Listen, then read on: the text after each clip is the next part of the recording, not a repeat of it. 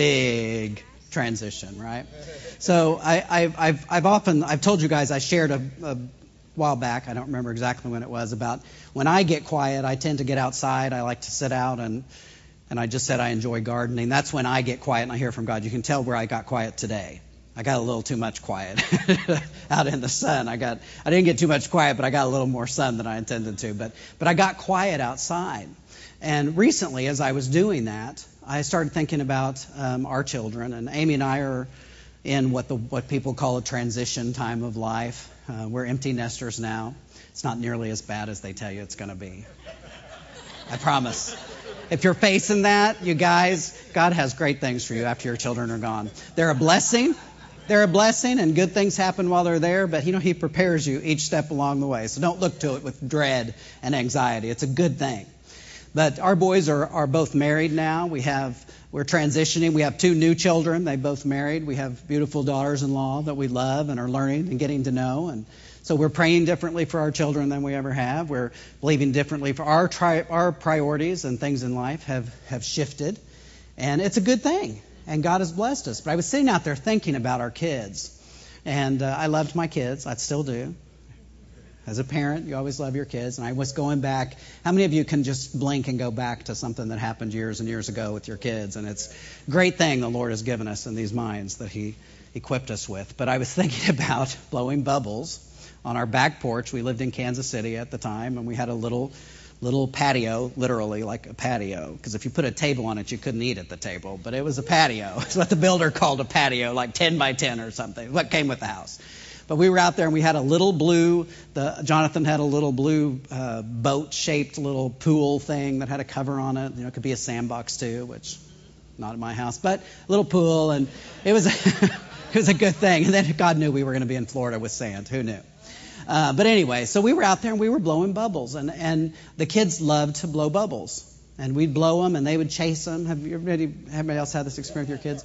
And they like them. They're shiny, and they're pretty and they're big and you just stand there and you pull that little wand out. Now, when I was a kid, the bottles were about that big and you had to stick your finger down in the bottle and go like this to find the wand. Does anybody remember that? Now, they attach it to the lid. These kids don't know what it is to suffer through digging for a bubble wand. But you had to dig that bubble wand out and, and you'd blow those bubbles. And, and in doing that, I was thinking about how these bubbles come out. And there's, you know, one one breath, and you had to you had to kind of stand back like this when you got the bubble stuff out because it would drip all over your shoes. Does anybody know what I'm talking about? So you stand back. I know I'm taking you down memory lane here. If you never blew bubbles, you should go get some and blow bubbles so you get home. So anyway, I'm blowing bubbles and just you, isn't it amazing how one breath just had bubbles and bubbles that would come out of that stuff. Unless you got the cheap ones. You didn't want the cheap bubbles. They, they couldn't even get a bubble out of those. But, but for the most part, when you blew, pulled that out and you blew into it, there's bubbles. And you could try and make big bubbles, you know, that kind of lighted off real slowly, or you just blew hard and blew bubbles just everywhere. Well, the kids would chase those bubbles. And I started thinking spiritually about bubbles. I know. I know Brother Moore would probably never use bubbles as a, as a, as a sermon illustration, but you're getting bubbles tonight. So, but it's a good thing. But I started thinking about bubbles in a spiritual way and how God has given us all of these things that we are supposed to know, all this knowledge and instruction and wisdom in His Word that we know. And if you think about that in terms of bubbles, um, I was talking about how the kids chase bubbles. They chase the big ones. They go after the ones that are going up higher and that are moving fast. But there's all kinds of bubbles falling to the wayside all the time. And I think if those bubbles could have labels, a lot of the bubbles would have labels like salvation, healing, blessings. I forgot to get the rest of my notes out. I need to get those out. You didn't think there was only two pages, did you? No, come on. You've been around me long enough to know better than that. But anyway, um, those bubbles, the big ones might have things like salvation and healing and blessing and prosperity and provision. All of those things that Jesus provided for us on the cross. Those are the wonderful benefits that we have of being a Christian. But there's other bubbles that have been given to us. Things like discipleship, faithfulness. See how quiet it gets? No one talks about these bubbles. Obedience, trust, prayer, fellowship, with the Father. Those are all things that we that are also things we need to have some knowledge about. We need to know about these bubbles. We need to understand that. It's not enough to go after the bright shiny ones all the times. You need these other things too. And as I was thinking about that, I thought, you know, when I blow into that little bubble wand and all those bubbles came out, every single bubble was full of my breath. I gave life to that little bubble. And I think about that. So if you think about it from God's perspective, is any one of those bubbles less important than another? Every one is full of life and breath that He's breathed into them for us. So these are instructions. So that's how I got to bubbles and instructions, was thinking about bubbles. See, what we want is we want to dwell in abundance and blessing and provision, but we don't want to talk about obedience, trust, and faithfulness. We want the results that Abraham got, but we don't want to know how he got there. We want all the blessing, but Abraham did things along the road that qualified him for the next thing. And we're going to talk about Jesus and what he did for us. That's a wonderful thing. But God doesn't change. And as a father, he has all of these big bubbles for us blessing and prosperity and healing. Those are all good things. But he got to learn some of these other things along the way so that you can qualify for more in every one of those areas. Amen? Amen. So it's a good thing. God did not, um, I wrote down, God did not choose Abraham to be the father of nations and the father of our faith because he was perfect. I know you think God, he must have been perfect from birth. Actually, he came out of a pretty iffy environment. But God looked down, and to me, the miracle that came out of that to me is God looked down on Abraham and saw, saw a sinful person with a willing heart and said, I can use them. There's hope in that. Because if you're looking for perfection, he wouldn't have ever found it. But he can take us where we are and what we're seeking and use us. He picked Abraham out, and look what he did with Abraham. And we're going to look at why Abraham did that. When God spoke to him, he listened. When God promised him, he trusted in those promises. And when God commanded, he obeyed. So all of that is prologue to the title, which is Listen, Trust, Obey. Listen, trust, and obey. We've already started talking about Abraham, so we're going to actually look at the story in Genesis. Um, and the, we'll lay a foundation here in Genesis 21. And I Thank you guys. I did almost everything out of NIV tonight. I didn't put that in my notes, so we'll have lots of grace and mercy if they're not quite right with me, okay? But Genesis 21, we're going to start at verse 1. Says, Now the Lord was gracious to Sarah as he had said, and the Lord did for Sarah what he had promised.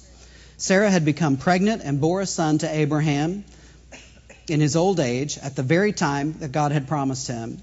Abraham gave the name Isaac to the son Sarah bore him. When his son Isaac was eight years, eight days old, Abraham circumcised him as God commanded him. Abraham was a hundred years old when his son Isaac was born to him. Sarah said, God has brought me laughter, and everyone who hears about this will laugh with me. And she added, Who would have said to Abraham that Sarah would nurse children? Yet I have borne him a son in his old age. Logic and reason do not apply. Logic and reason would say, I don't know that we have any hundred year old men in here, but we have some that are, you know, a couple decades from that. Logic and reason say that you're not setting out to start a family in this day and age. Do we have any 80 plus year olds that are out looking to start a family? Not a single hand. But God had promised this to Abraham. So it was counter to reason. It wasn't common then either. It was counter to reason that Abraham would, would be able to father a child and that Sarah would be able to take care of that child. It was counter to reason. But it was a spiritual matter, right? So I'm going to go on. We're going to read the story of Isaac now, Genesis 22. We're going to jump down. Sometime later, God tested, starting with verse 1. Sometime later, God tested Abraham. He said to him, Abraham, here I am, he replied. He was listening. Then God said, Take your son, your only son, whom you love, Isaac, and go to the region of Moriah. Sacrifice him there as a burnt offering on a mountain I will show you. And the next few verses here are trust, because he's doing what God has asked him to do and trust that God is taking care of it. Early the next morning, Abraham got up and loaded his donkey. He took with him two of his servants and his son Isaac. When he had cut enough wood for the burnt offering, he set out for the place God had told him about. On the third day, Abraham looked up and saw the place in the distance. He said to his servants, Stay here with the donkey while I go there, while I go, excuse me, while I and the boy go over there. We will worship and then we will come back to you. Abraham took the word for the burnt offering and placed it on his son Isaac, and he, and he himself carried the fire and the knife. As the two of them went on together, Isaac spoke up and said to his father, Abraham, Father? Yes, my son, Abraham replied. The wood and the fire, fire and the wood are here, Isaac said, but where is the lamb for the burnt offering? Abraham answered, God himself will provide the lamb for the burnt offering, my son. And the two of them went on together. And then it gets into a place of obedience. Now, I know we've all heard this story, and there are many things about faith that are to be learned through all these scriptures, but bear with me. Um, verse 9 When they reached the place God had told them about, Abraham built an altar there and arranged the wood on it. He bound his son Isaac, laid him on the altar on top of the wood. Then he reached out his hand and took the knife to slay his son. I don't know how much closer this could have gotten but the indication is it got really close. He was willing to follow through. This wasn't an act. Um, he had already, you know, in today's world, now can't you just see child services all over the trauma that this child is being put through these days? Think about that. I believe Isaac had a spiritual viewpoint too. He has to have, and had that trust with his father. So spiritual things are spiritual, even to children.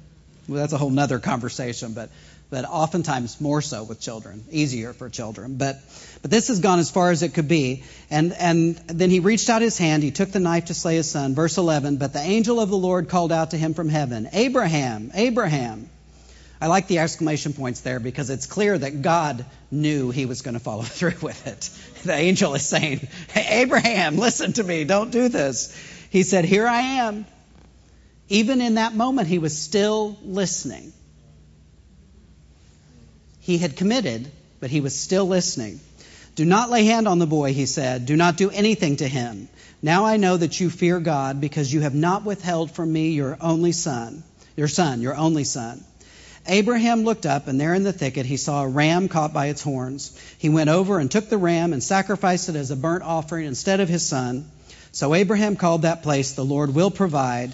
And to this day, it is said, On the mountain of the Lord it will be provided. Then the angel of the Lord called to Abraham from, he- from heaven a second time, verse 16, and said, I swear by myself, declares the Lord, that because you have done this and have not withheld your son, your only son, I will surely bless you and make your descendants as numerous as the stars in the sky and as the sand on the seashore. Your descendants will take possession of the cities of their enemies, and through your offspring, all nations of the earth will be blessed because you have obeyed me. All of this is relative to what we're going to be talking about. Then Abraham returned to his servants, and they set off together for Beersheba, and Abraham stayed in Beersheba. Through this whole chapter, I know that was a lot to read, but Abraham listened. He trusted that God had a plan and would fulfill his promise and he obeyed to the point of sacrifice. Listen, trust, and obey. So tonight we're going to talk about those three areas. We can apply these three simple things listening, trusting, and obeying. Those are keys to the faith breakthroughs that Abraham saw. Through the sacrifice, you're going to see um, Abraham obviously had a heart for God. He had a willingness to listen, to trust, and to do through that, God was able to produce faith. In those last scriptures there, the angel of the Lord said, because of his actions, nations would be blessed. His, he would have, uh, as far as the stars in the sky, his descendants, that nations would be blessed. All uh, your offspring, all nations on earth will be blessed because you have obeyed me. So through his uh, through his um, obedience, faith came. You see the order there? Okay, because we're going to come back to that.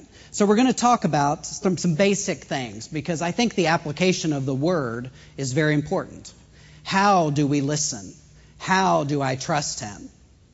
Those are questions that we get from the kids sometimes. Well, I, I'm listening, but I don't ever hear God talking to me. Well, you got to know how to how to listen. We have to be taught how to listen. We got to know what trust is. If I ask people, that we'd get multiple definitions of what trust is and how trust is developed. We're going to talk about that, and then we're going to talk about obedience because it is the last step uh, of, of faith. And we're going to talk about that. So, how do I listen? Hearing from God is an intentional act. It's not passive. Uh, by that, um, I mean I can hear you but not hear you. I can hear you talking. Um, if Rob and Carrie were over there whispering, I could have an. They're not. Don't want, to, don't want to cast any dispersions here. They're not talking. They're being wonderful, supportive people. But if they were over there whispering, I could have an awareness. I could even hear maybe that they were whispering, but I couldn't necessarily hear what they were saying. That's not the same as listening. And it's exactly the same with God. I mean, how many of you have children again? I read an adage the other day that raising children, you can practice on rocks because they have similar listening habits. Don't speak that over your children. But there's a little little wee bit nugget of truth in there. Children and kids, I tell people, I, we talk to the teachers about children hear with their eyes. If they're not looking at you, they're not listening to you. And actually, adults are the same way. If you're not looking up here, I can tell you're looking at your phone, you're doing something else. You're not listening. It's a, it's a choice to listen. I have to engage this. And really, you really truthfully do. There's a little truth to that. You do hear with your eyes. I can nod in agreement and be sitting here doing this. And Amy, will, Amy has often said to me, I told you. And I said, but I wasn't listening. Not saying you should do that, husbands, but but it's the truth. Some, how many times have people been telling you something and you have an awareness, but your mind, when the conversation started, was somewhere else and you were on a different track? You weren't, um, they weren't hearing you because they weren't listening. So listening is intentional. The scripture says in Jeremiah 29, uh, 12 and 13, then you will call upon me and go and pray to me, and I will listen to you. And you will seek me and find me when you search for me with all your heart. So there's an intention in seeking Him, in trying to hear from Him. You have to listen. Seems simple, doesn't it? There, there are some challenges, and we're going to talk about that. You also have to believe that God has a personal message and direction for you. For you. In Jeremiah 29:11, we could all quote it, but it says, "For the for I know the plans I have for you declares the Lord, plans to prosper you and not to harm you, plans to give you hope and a future." He's not talking to a group of people. He's talking to you. And you and you, and I could go around and point at every single person. He's ta- he has a personal message for you. Nobody has cornered the market on God's plan for their life. There's one for every person in this room, and they're all different. There's one for every person in Branson, and they're all different. There's one for everybody that's listening to this broadcast and everybody that will listen to this broadcast, and they're all different. They're all tied to serving Him, but they're all different. Psalms one 139:13. Um, and we, you, most of you know this scripture too, but I'm going to read it. For you created my inmost being. You knit me together in my mother's womb. Pray, I praise you because I am fearfully and wonderfully made. Your works are wonderful. I know them full well. My frame was not hidden from you when I was made in the secret place, when I was woven together in the depths of the earth. You should highlight this part. Your eyes saw my unformed body. All the days ordained for me were written in your book before one of them came to be. That sounds like a plan to me. An individual personal plan. How vast is the sum of them? So you have to believe. First, you got to listen. You, that's just amazing to me. Listen entails listening, but it is an active choice. It is. It isn't easy.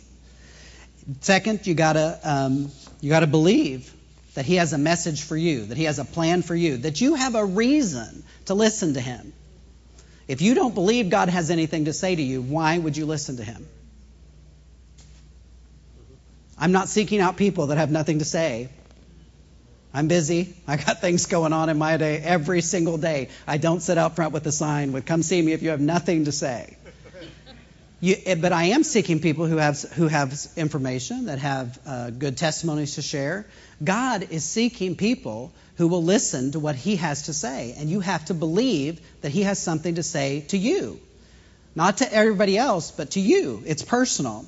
And then third, this is why listening is the, probably the most hard, is we have to eliminate distractions. This goes back a little bit to what Mrs. Moore said about um, giving up your Isaac. Does everybody remember that? She asked us as a church to, um, she didn't make you, but she gave you the opportunity to commit to finding what is that thing?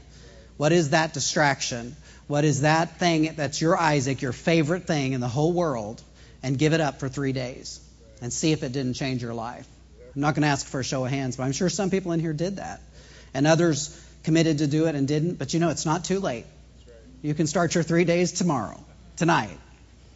You can still do it. You can still get caught up on it. But, but I wrote down God is not going to scream and yell to get your attention. The truth is, He mostly speaks to us in a still, soft, quiet voice. In here. As Brother Moore says, not audibly, but distinctly inside me. I hear Him. And look at 1 Kings uh, 19, the story of Elijah. The Lord said to him, Go out and stand on the mountain in the presence of the Lord. This is verse 11, sorry. The Lord said, Go out and stand on the mountain in the presence of the Lord, for the Lord is about to pass by. Then a great and powerful wind tore the mountains apart and shattered the rocks before the Lord, but the Lord was not in the wind. After the wind, there was an earthquake, but the Lord was not in the earthquake. After the earthquake came a fire, but the Lord was not in the fire. After the fire came a gentle whisper. That's when he spoke. All of those things are out there. And I think we as people are so often sitting here thinking, okay, God, I'm ready for signs and wonders. I know when you talk to me, it's going to be a sign and a wonder. It's going to be, you don't want handwriting on the wall. That wasn't a good situation, guys. we won't revisit that, but that wasn't a blessing. That was a last minute, get it now. You don't want that. You don't want him to have to. You want, as a parent, do you want Rob for, to have to scream and yell at Caleb and Jessica? I know she's older now, but, but still, you're still a kid. They're always our kids. Do you want to have to scream and yell at them to get their attention? Do you want to have to stomp your feet and wave your arms and say, You're not listening to me? Listen to me. No. Well, God is our parent, He's our father.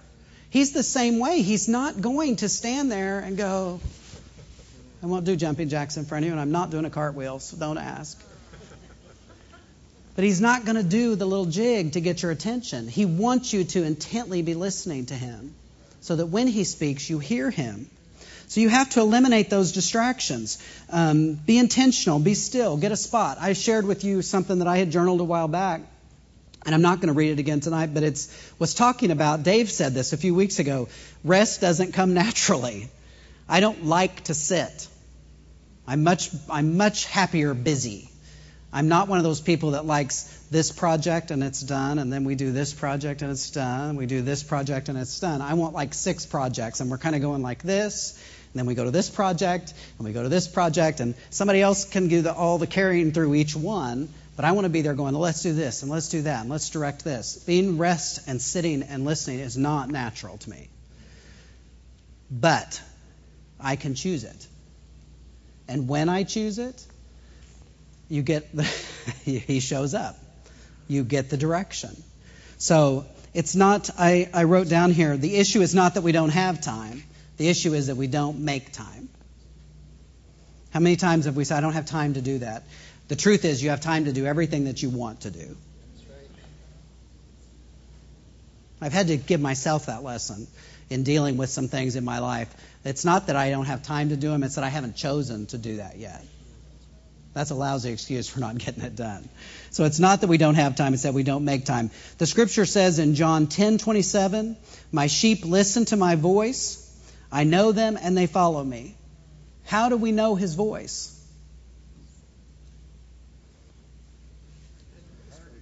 Because I've heard it. I'm used to hearing him. I could choose someone in this audience that I maybe know your face, but I've never heard you speak a word. And I could close my eyes and I would not even recognize your voice. It could be anybody. I'm around Dan, I'm around Rob and Carrie, and many of you I talk to on a regular basis. I don't have to see your face to know your voice. I know immediately who's talking to me. I can hear a voice in the hallway. Actually, you learn their steps. Yes. Yeah. Same thing. When I'm in my office, we have tile everywhere, as I'm sure you have noticed. We have tile. Tile is loud. But I can tell by, from when someone is coming down the hall or hits the, hits the kitchen coming to my office, I can tell who it is by their footsteps. Shara has little tiny steps because she has those heels that are like this. God bless you, women.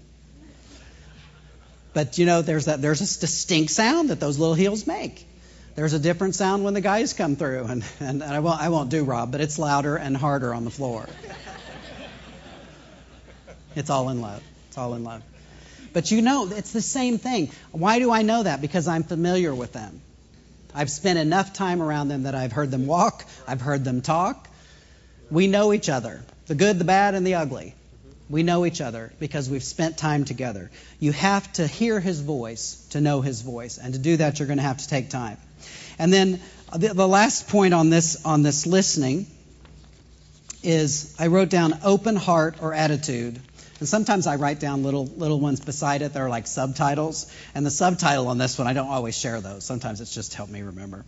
But this one says, "Don't assume you know what you're going to hear." Speaking with God is not about listening to what we want to hear. It's about what He has for us to hear. I think that this last step, and I saved it for last because I think it's one of the hardest.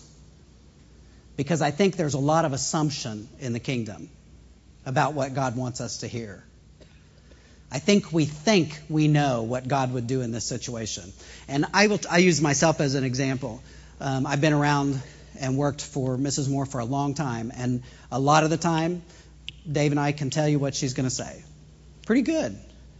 But there are times when I know, even though I had good direction, even though I know I've been told how to do this in the past, I know this time I need to ask because I get that prompting inside. Something's a little different about this one. And I'll go to her, and you know what? The answer is not the same. Now, I could have answered the question because I had an answer. I've been given instruction. But you cannot assume or presume to know what God is going to say to you in a situation. And this is where I think people in faith circles, Brother Moore has talked recently a lot about false or feigned faith. We think we know what God wants us to stand for. We think we know what He's told us to believe for. But we haven't asked. We haven't listened to what He has for us in this situation. Amen? Listening means that you're open to receive what is being said. We've talked about that. We've learned also that you can't, it's not about what I can say. It's not about what I can impart to you. It's not about what knowledge I have. It's what you're willing to hear. I just recently, uh, this in the last couple of weeks, I was in a situation where, um, you know, we it, it, has nothing to do with this church, so don't don't try and second guess everything. But someone had had brought a situation to my attention, and immediately I had some direction on it, but immediately it was shut down. That troubles me because I want to help people. If I have an answer, if Rob has an answer for me, I want him to give it to me. But if I won't receive it from him, it is not beneficial for him to give it. It'll just make me mad. It'll just distance us further. Do you see that? It's not what I have. It's not the information that somebody has. It's what you're willing to receive. And you know, God is sitting there going, I've got it. I got the answer. All he's waiting for you while you're running around doing this and running around doing that and picking the kids up here and going to do this. And, well, we got to do this and we got to take care of that. And don't forget, we got to go do this and we got to vote on Tuesday morning. We got to do this. I got to get up early. I got to get this. Uh, da, da, da, da, da, da, da. All he wants to do is for you to take one second. And the problem is that in the midst of all that craziness, you're going, God, why aren't you answering this for me? And he's just waiting for you to go, We're not waiting on God, folks. We're not waiting on Him. Listening cannot be assumed. Many Christians skip over the hearing from God and go right into the trusting or the faith, what they think is faith. We're talking about Abraham. God gave Abraham very clear direction on Isaac. He said, Lord, he said, Abraham, and he said, Here I am. And God said, I'm paraphrasing, but God said, I want you to take Abraham, I want you to sacrifice him. This is where I want you to do it. This is gave him the instructions. He heard from God. Let's take away that whole story and suppose Abraham got up one morning and just said, I'm going to test God. I'm going to test God. Same set of circumstances, everything's the same, except God did not tell him to do it. He didn't hear from God. He decided he was going to do something to see if God would respond. You think, well, that's kind of harsh. What if he. And then he'd be mad at God because God didn't show up. God didn't tell him to be there in that scenario.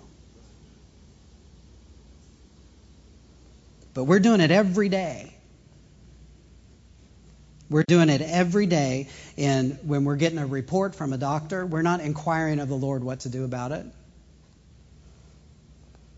I cannot tell you the conversations that I have had with people that are kind of there's people that are on the outskirts of a church. They've never set foot in these doors, but they may maybe it's somebody that does hair for 10 people in the church. Maybe it's somebody that works with them in a professional way at a at a mechanic. There's people that are on the outsides of the church, and I can't tell you how many times I've been in those situations where I'm talking to somebody who says, "Oh, your church, they don't believe in doctors. You guys are faith people." Those are not mutually exclusive things. And you've never heard that taught from this pulpit. We've, you've never heard no doctors from this pulpit. You've heard inquire from the Lord. We know that we are healed. We know what was done for us. But you have to walk in the light that you have. You have to. T- you don't. You don't take on a big fight of faith that you're not ready for. David didn't go straight to Goliath. He started as a shepherd boy that prepared him for Goliath. Faith is exactly the same way. That's why we're talking about these stories. Because those are preparation for what's to come. You can't jump out here in the middle of the ocean when you can't swim. You don't start kids in the middle of the ocean with swimming lessons. We start them in a pool in the backyard in a controlled environment with floaties or whatever needs to happen, right? We don't start learning to swim in the in, in a riptide. But we that's what we laugh and it's true. That makes common sense, right? You don't do that. But people are doing it every day in faith and they're disappointed because God didn't show up. And it didn't have anything to do with God showing up. We've been learning about this and it's really, really good. We're doing it with our doctors, we're doing it in family situations, we're doing it in marriages. We're, we, we immediately go to spouting scripture, which is a good thing. The word is a very good thing. But we don't inquire of the Lord, what's this answer? Mrs. Moore talks about that. They don't go around counseling people, but they do counsel people if the Lord tells them to counsel somebody. If He gives them something to say, they'll say it. She's not shy. Have you noticed? Mrs. Moore has I don't has she ever been called shy? You cannot be around her very long and think the woman is shy. But more importantly, she's committed to what God's called her to do. And if God tells her to do something, I, have I've seen it, as uncomfortable as it may be, they're going to do it. Because that's because God has there, it's more important to them to get past the uncomfortable to get you what God has for you. That's a big deal. Amen. So we, I put down in all caps, standing on a truth is not standing on the truth. A and the. Standing on a truth is not the same as standing on the truth. And if you don't have the truth in a situation, then a truth is not going to suffice. It's good to know the word. It's better to know how that word applies to your life than what God has told you about it. Amen? It's a good thing. We must be open to hearing God's word on the situation before we jump into faith and obedience mode. So we're listening, right? What's the second one? Trust. We're going to jump to trust. All right. Trust. I just wrote down the, the definition of that as a firm belief in the reliability, truth, ability, or strength of someone or something. Synonyms, we could name them confidence. You have confidence in them. You have a belief. You have a faith. You have a certainty. You have an assurance. You have a conviction. You're relying on them, right? And we talk about it in our relationships. We talk about trust is earned, but trust is also sometimes granted. When you get on an airplane, with rare exception, do you know the pilot? Are you trusting that he knows how to fly that plane? You're granting trust and confidence that he knows how to fly that plane and get you from here to wherever there is. So trust can be granted, but the God kind of trust is established over time. Not, I'm not saying God, is, God has to earn that right with us. We have to learn to be that we can trust Him. We have the learning to do. God is faithful. Amen. But it requires exercise, and we talk about exercising your faith. Um, the the image of an elite athlete comes up. You know what an elite athlete is? It's, they're at the top of their game. Whatever their sport is, they are out there, and, and uh, they're fit. They are focused. They are practiced. They know what they're going to do. You don't become an elite runner and wake up one morning and have those thighs and have all have that lean body mass and all. I know I know a little bit. I know it's hard to believe, but I know a little bit about being fit. I need to get back to being fit. Praise God, He's working on us. But there's, they didn't wake up one morning ready to be an elite runner. They didn't wake up and be and were, were prepared for running a marathon. That takes time. It takes preparation. You're going to build to that level, right? You're going to start doing this. You're going to, you know, you're not going to run five miles till you can run a mile. And you're going to run a mile for a while and you're going to build that up over time. They have built up their endurance. They've built up their bodies to be able to take the, the, the pain, I guess, for lack of a better word. It's of, that, of what they're putting their bodies through. They're building up their endurance to do that. That didn't just happen overnight. That requires using those muscles, exercising those muscles. We've all got them. We just use them to different extremes, different different extents, right? So, um, but but the point is that we have to build that up. Trust is common. That's a common theme throughout the Bible. That's not because God had to tell us. It's because we need to hear it over and over and over again that we can trust Him. I think David must have needed to exercise his trust muscle a lot because if you look at the Psalms, it's full of trust, trust, trust. Don't try and put these up. I'm going to read through them real quick. But Psalms 9:10 says, "God has never forsaken those who seek Him." We trust in you. Psalms 13:5, I trust in your unfailing love. Psalms 27, 20 verse 7, we trust in the name of the Lord our God. Psalms 31:14, I trust you. I say, you are my God. Psalms 28:7, the Lord is my strength and my shield. My heart trusts in him. He helps me. And that's just what one, two, three, four, five, five, and literally didn't take five minutes to find them. Just thumbing through. So the Bible is full of examples of God's trust and how we learn to trust Him and reasons to trust Him. He's delivered us, He's made a way in the midst of no way, where there was no way. He's made a way. He's delivered us, He's healed us, He's, he's taken good care of us, He's provided for us. All of the reasons to trust Him are there, but we still have to choose to trust. We still have to grow in trust. How do I exercise my trust? First, you completely surrender yourself to Him. There's no surprises to God.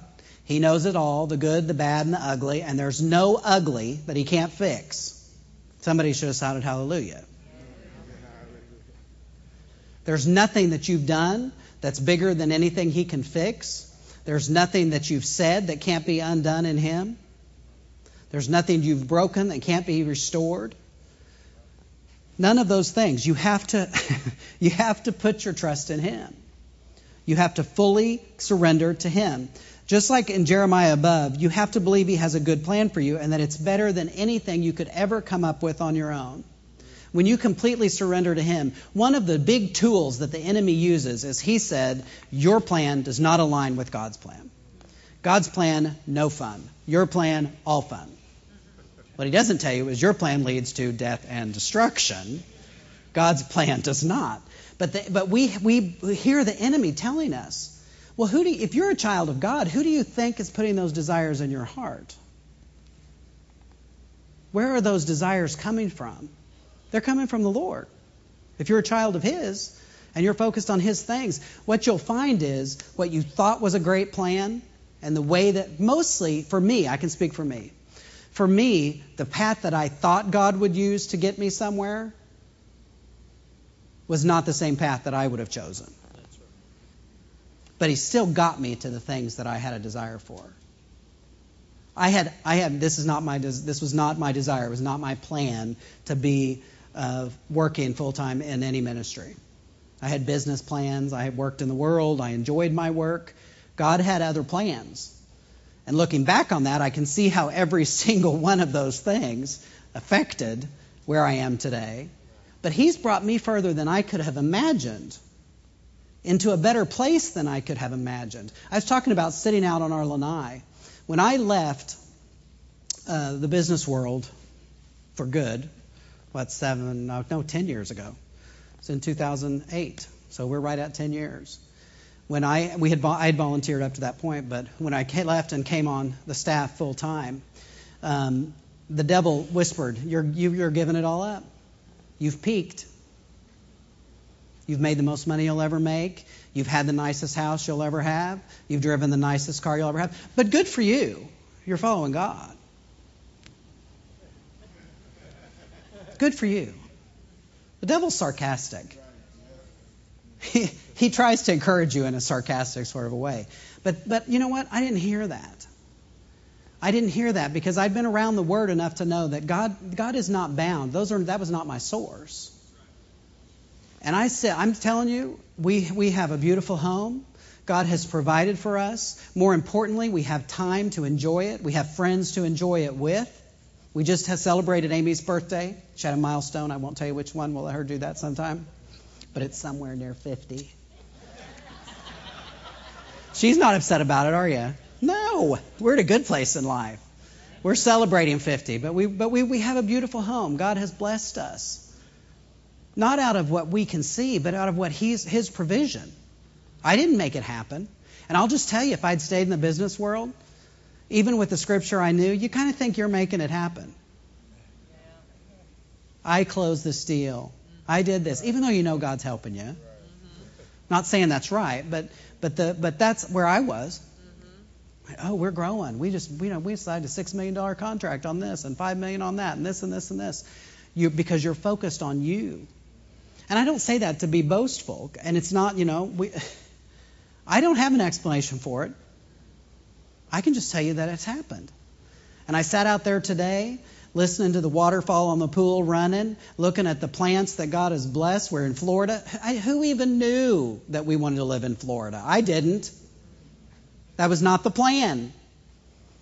Did we ever talk about Florida? Even when the church was being built here, it was always, oh, we're going to come help get this ready. This is so fun. Isn't it fun to visit Florida?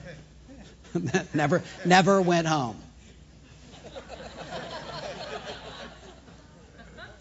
And that wasn't because Florida's so great. And Florida is great. And I'm, when you're where you're supposed to be, you're where you're supposed to be. But it's because we found our place. This is where God had for us to be. All of the other blessings came because of that. The provision came in the obedience, which I'm getting ahead of myself. Y'all are doing that to me, huh? But anyway, as, as, in, as we learned in Jeremiah, God has a plan for you that's better than your plan. You have to believe that. Second, you got to get rid of negative thoughts. We talk, I don't know how many of you have watched, but um, there's a lady that talks a whole lot about this mind that God created and, and how powerful it is. Well, negative thoughts impact you much more than you realize. So you got to get rid of negative thoughts. Um, these minds that God created are very, very powerful. Unchecked negative thoughts will affect your mood, your attitude, and your actions. It goes from thought to action like that. And you think, no, it doesn't. I can be negative and not choose to act on it. No, because you know, negativity spreads like wildfire this person says something negative to that person. They were in a good mood until they heard that. Now they're all upset because so and so did such and such. And they didn't even know about it until that person told them. And then now this person knows it, and so this person's doing it. And it's just like gossip. By the time it gets down the chain, it's not even a true story anymore. And everybody's upset about it for a different reason. Just chop it off. Get rid of the negativity. When you find yourself thinking negative thoughts that are bringing you down, you can use scriptures, this thing right here called the Word. We know a lot about it. Amen? Amen? You can use this to build you up. We teach the kids, and if you if you have children in class here, you know that memorization, scripture memorization, is a big part of what we are pushing. We want the kids to get that word inside of them. Know the word. Know the word. And when I was a kid, um, way back in the 1980s, when I was in junior high and high school, I guess it was. I guess it was late 70s actually when I was in elementary school. Time flies. But we learned a lot of scripture songs. You know, just literally scripture set to music, and we would, and we didn't have pianos and we didn't have musicians. We just sang scripture songs in class at the beginning of class every day. And do you know that to this day, today, one came up. I'm not going to sing it for you, but one came up. I don't have to.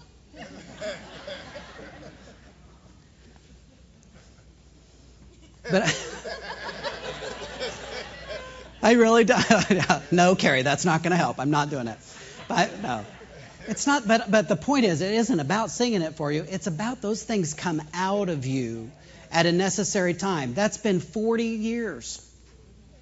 40 years since I learned those songs. 40 years since we had to memorize scripture after scripture after scripture. And we didn't memorize verses, we memorized chapters.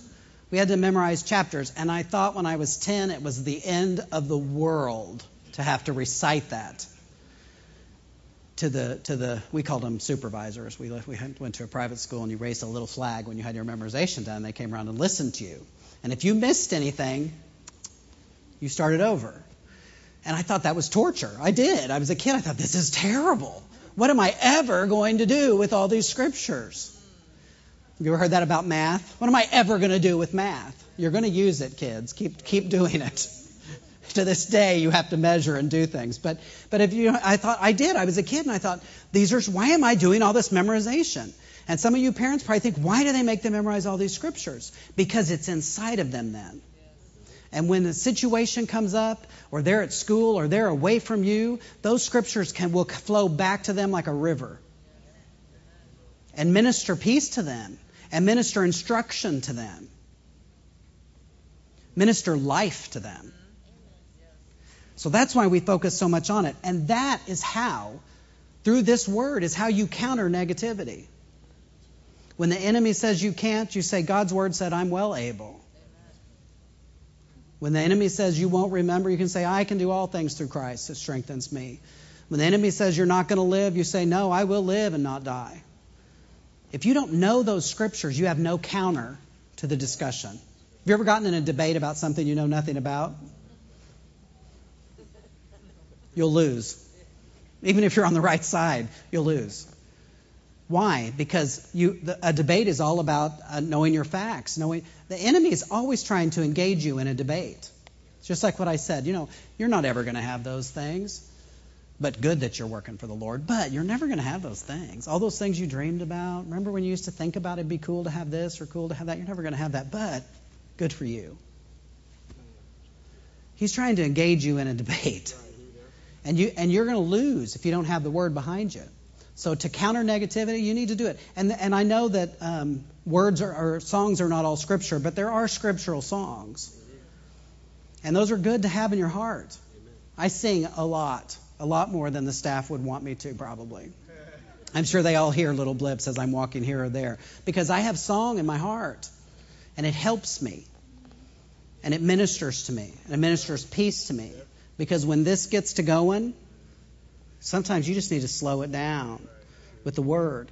And a song or whatever will do that. So the Proverbs 3 5 says, Trust in the Lord with all your heart and lean not on your own understanding. In all your ways acknowledge him, and he will direct your paths. When the enemy comes, you can say, He has plans to prosper me and not to harm me. Jeremiah 29 11. We've talked about that.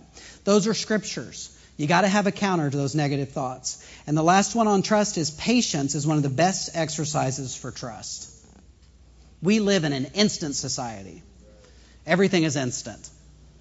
If I text Amy and she doesn't answer, I will text the person in the office next to her and say, Could you have Amy check her phone?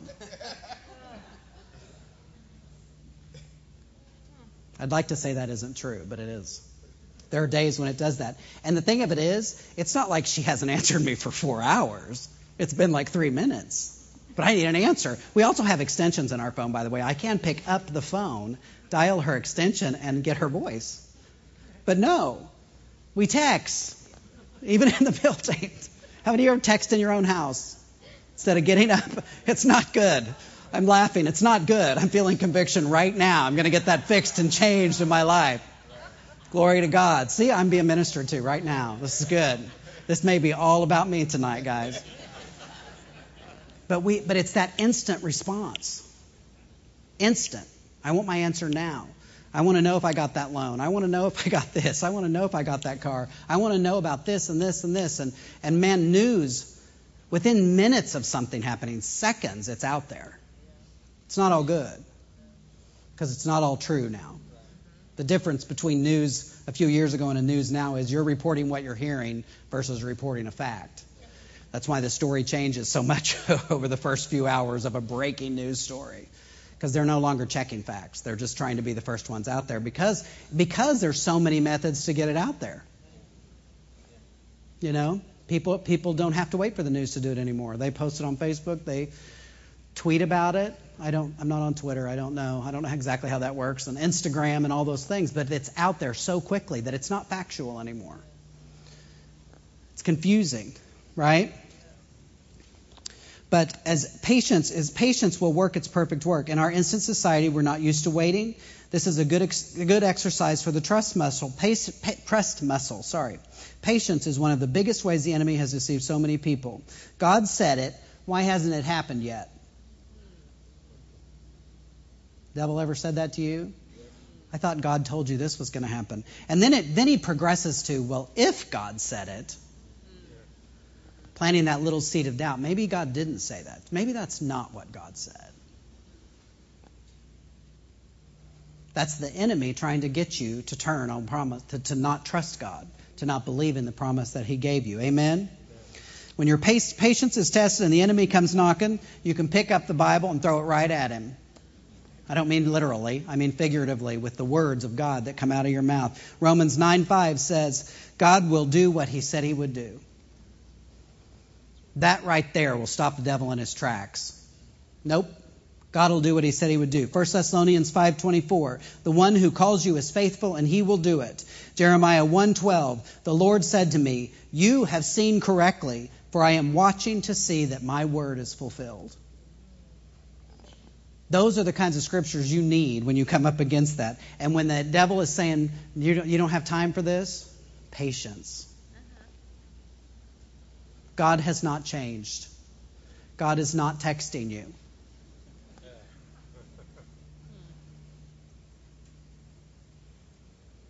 God is not um, pressuring you for anything. Patience is waiting on the Lord. Now, it's not waiting for Him to tell you something to do. If He's told you to do it, go do it. But if you've done what He said, then you trust Him to perform His will. That's, you've got three scriptures right there. He'll do it. I will do it. I will, I'm watching to see that my word is fulfilled. He's all about keeping his promises. He's trustworthy. Amen.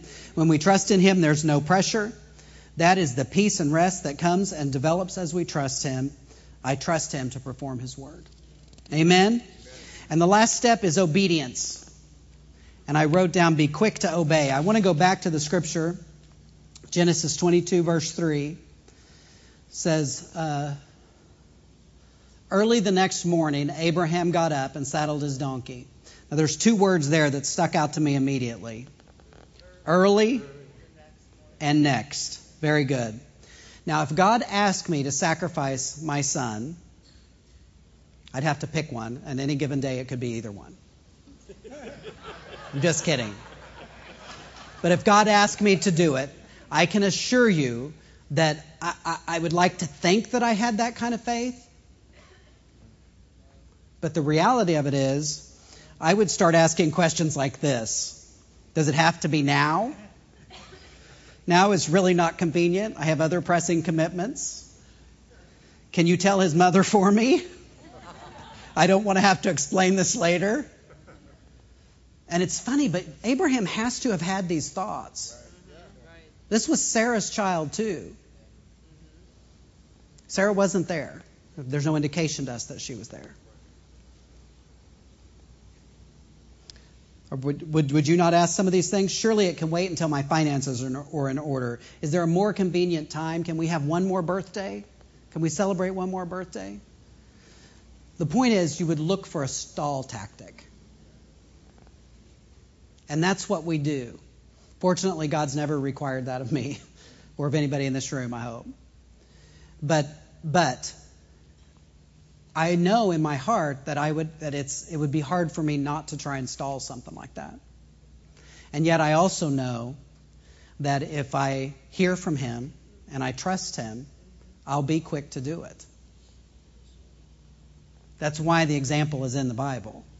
But early and next tell me that he got up. He did not delay it. He did not procrastinate. He didn't say, get up and roll over and think, you know, maybe I'll just wait till after lunch to head out. He didn't wait till next week. I'm sure he was a busy man. He had a lot going on. I'm sure it was not convenient to get up the next morning and take a trip, which means the night before, when God was telling him all this, preparations began. Because if he left early, there would have been, that says servants to go with him, there would have been supplies to gather. Amen?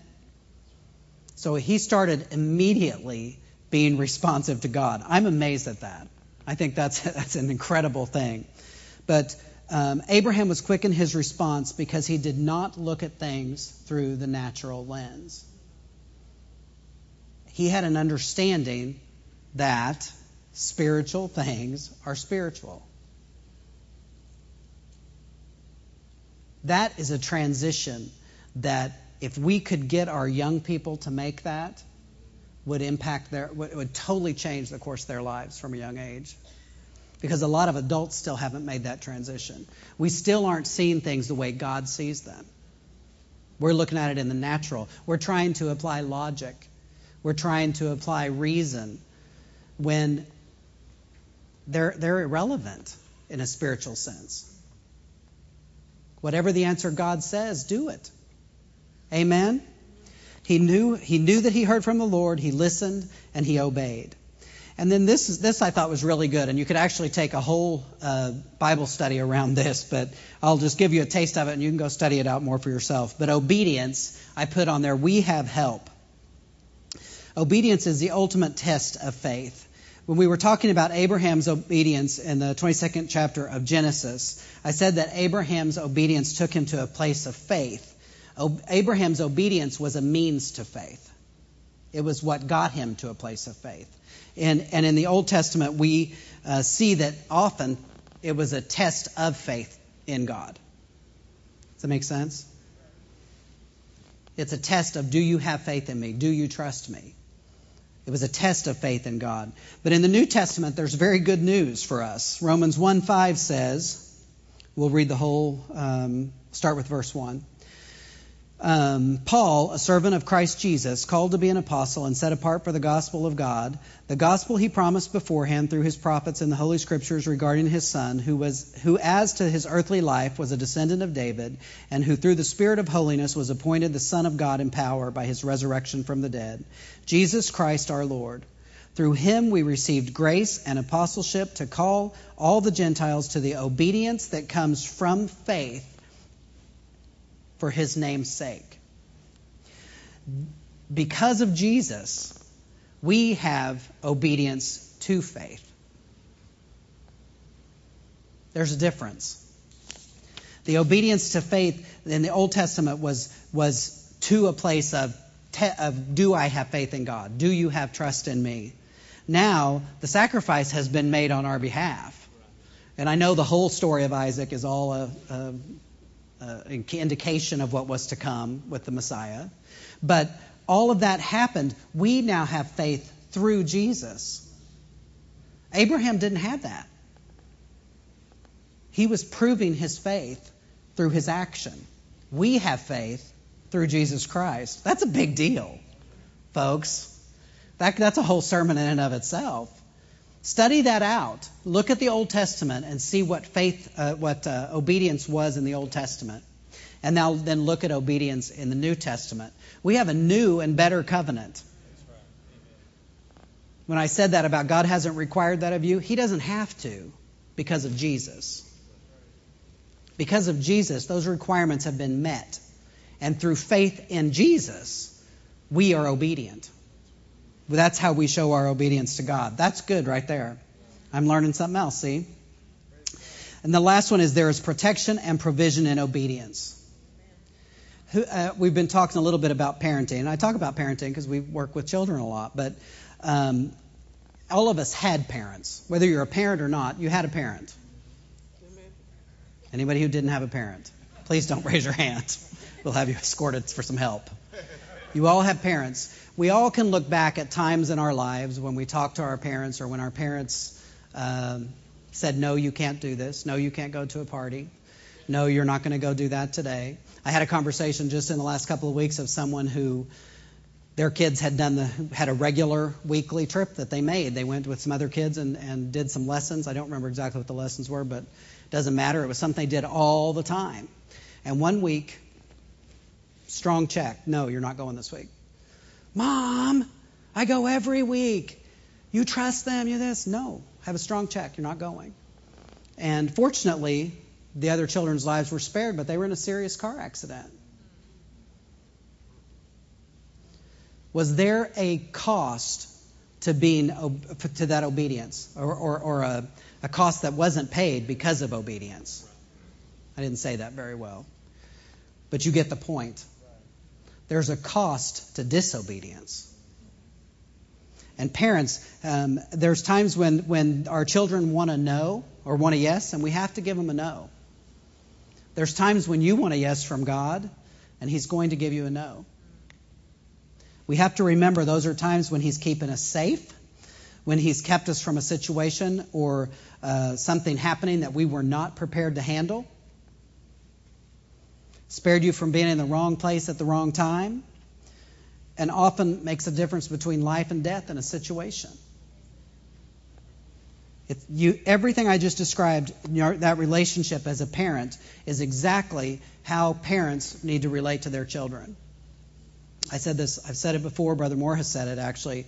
Um, I'm going to paraphrase it, but the, what, the way that your children respond to you, the way you let them talk to you, or don't, the way that you let them interact with you, or don't, the way you let them run all over you or don't, the way that they obey you, the way that they listen to you. All of those things are how they're going to relate to God as they get older. You are that figure to them as a child. And that's why I have a very um, simple answer for people that are like, oh, I don't, you know, my kids. Children are children. They're to be taught and trained and brought up, and we're to love them. But we're to love them the way God loves us, which is to say, you have to check your heart. And no means no. If your no means yes sometimes and they keep begging until they get it, that's exactly what they're going to try to do with God. And the difference is they might beg God into letting them to do something that He never says yes, but they do it anyway and it costs them. It makes that decision as a parent of a young child very easy. They're going to be mad at you until you give them an ice cream cone tomorrow. But they're alive.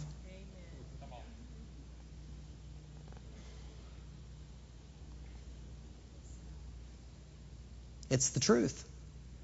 And as parents, you need to remember that. Little things matter.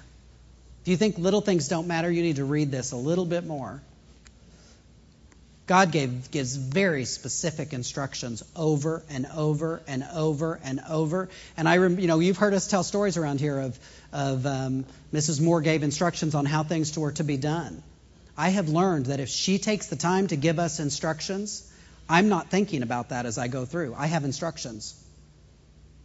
I don't try to apply logic and reason to it. This is, these are the three things she said do. I'm going to do those things. And you know why? Because I have learned to trust that she hears from God.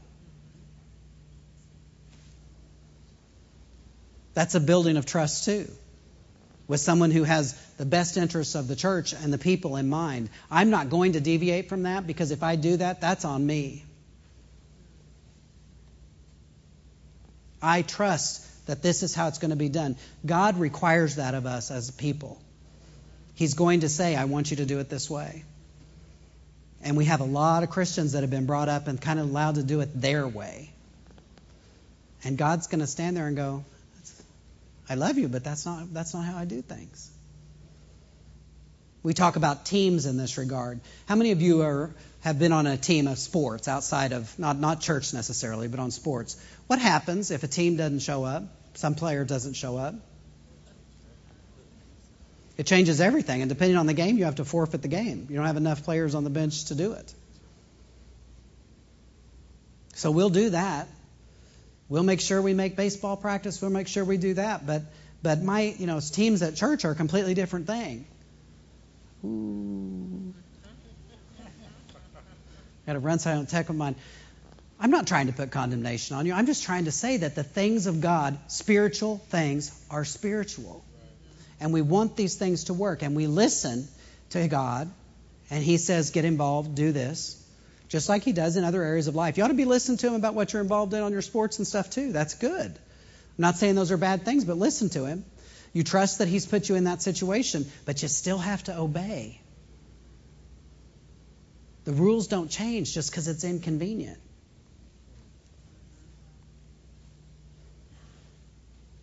Right? I don't mean for that to be harsh. I'm just saying the reality of it is that what we want is to get all back to the beginning. We want all of the blessings. We want everything that God poured out on Abraham. We want everything that Jesus did on the cross. We want everything, everything, everything, and we don't want to pay a cost for any of it. And the truth is, it's all free. Your salvation was free. God requires nothing of you to be saved except to accept and receive it. It's a free gift. Healing was done on the cross, it's yours to receive. But there are going to be steps where you need to listen and you need to trust and you need to obey and do what he says to get there. Amen? Amen. Does that make sense? Yes. And then I went on there. We talked about this a little bit in the beginning, but was Abraham's faith, was his obedience to God, did it impact more than Abraham? Did it impact more than his family? The scripture says nations are blessed because of your faithfulness. Jonah, talking about Bible, must be Bible story night. I should have had my little, what are those called? The felt boards. I should have brought felt boards out here tonight. I could have told you the story in felts. That would have been fun. But Jonah, did Jonah's disobedience affect more than Jonah? How much do you think the cargo was worth that they had to throw off that ship? Did that economically impact some lives that had nothing, really nothing to do with Jonah's obedience? Why? Because they were associated with him. He was on that boat. And you can say, well, once they threw him overboard, which he had to talk him into doing, by the way. Once they threw him overboard, they were saved. No one perished. But there was still an impact. That cargo was gone. It affected them. Disobedience affects more than just you. The other, you know, um, many times that we've been reading through the Gospels recently, right? Because everybody at Faith Life Church reads their chapters, and that's what we've been doing is reading through the Gospels, right? It struck me, um, I guess it was maybe Monday, I think. Um, it was Monday when we were reading. I wrote down on my paper as you go. And I thought how many times Jesus instructed the, disciples. And then in this specific instance, it was around the Passover. Where, where, where are we going to where are we going to celebrate this? I have this feast, and he would say, "As you go, and follow with explicit instructions. There will be a man with a with a back, you know, carrying something, and there will be a or there eh, there will be a donkey, a new donkey that no one's ever. Very specific instructions, but oftentimes it was as you go. That that the obedience of going got them to where they needed to be. They could have said, you know, we had we had one of my sons is a little shyer than the other. So when it comes to asking questions, he would rather suffer than ask a question. That's just how not anymore. He's grown out of it. He's grown up. He's a good man. But there was time when it would be like, you need to go and ask the question. Not because I didn't know the answer, but because he needed to ask the question. There's obedience in the going. If you stand there and go, I don't want to go talk to them. If I if I said, okay, I'll speak, but I go and stand this way, if I don't look at them, they won't say anything. And I don't say anything for an hour. I would never do that. I, I want to be obedient, so I have to do it. I have to prepare. I have to be willing to come up here and talk to you. Do felts. Do whatever it takes. But I have to be obedient in the going. There's an action that's required. Amen? So we listen, we trust, we know that through obedience we're protected and we will see his reward. We listen, we trust, and we obey. God has a distinct plan for each one of us. He's not trying to hide it from us. If you look at the Old Testament, how many prophets did he send to try and get his word to the people? He wanted them to hear. He wanted them to be saved. He wanted to spare them. But they wouldn't hear. We, want to, we don't want to be like that. We know He has provided that communication for us. He has given us the means to listen. He just asks that we do it. He's given us the, the reasons to trust in Him. He's just asking us to, to flex that trust muscle, grow in that relationship with Him. Trust Him more and more and more with more and more of yourself. And then He wants us to obey. And whatever He says, what do we learn about with miracles? Whatever He says, do it. Amen. Oftentimes, when things aren't going right, you're not seeing the provision and the protection, what do you do? Sometimes we think we hear,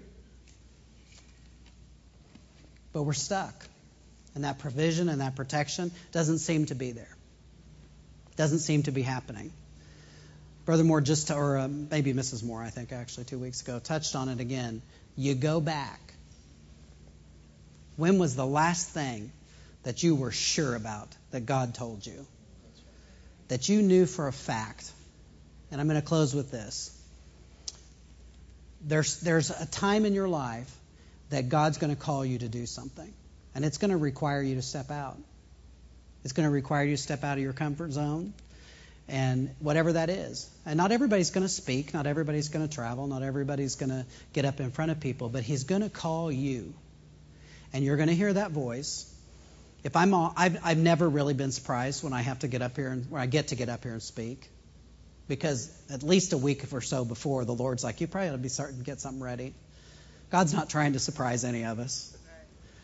You have to listen. I'm thankful I did. thankful I did. Because by the time that it, you know, when they when the time comes to call, it's easier if you already kind of have some direction and you've had some quiet time with the Lord. But you have to listen. You have to be willing to obey. It's not enough to hear. You have to step out and say, Lord, it's not my comfort zone, but I'll do it because you've asked me to do it. And and in between those, you're going to trust. You're going to trust that He who called you is faithful and He'll deliver on it. Amen. Stand up on your feet. I thank you for being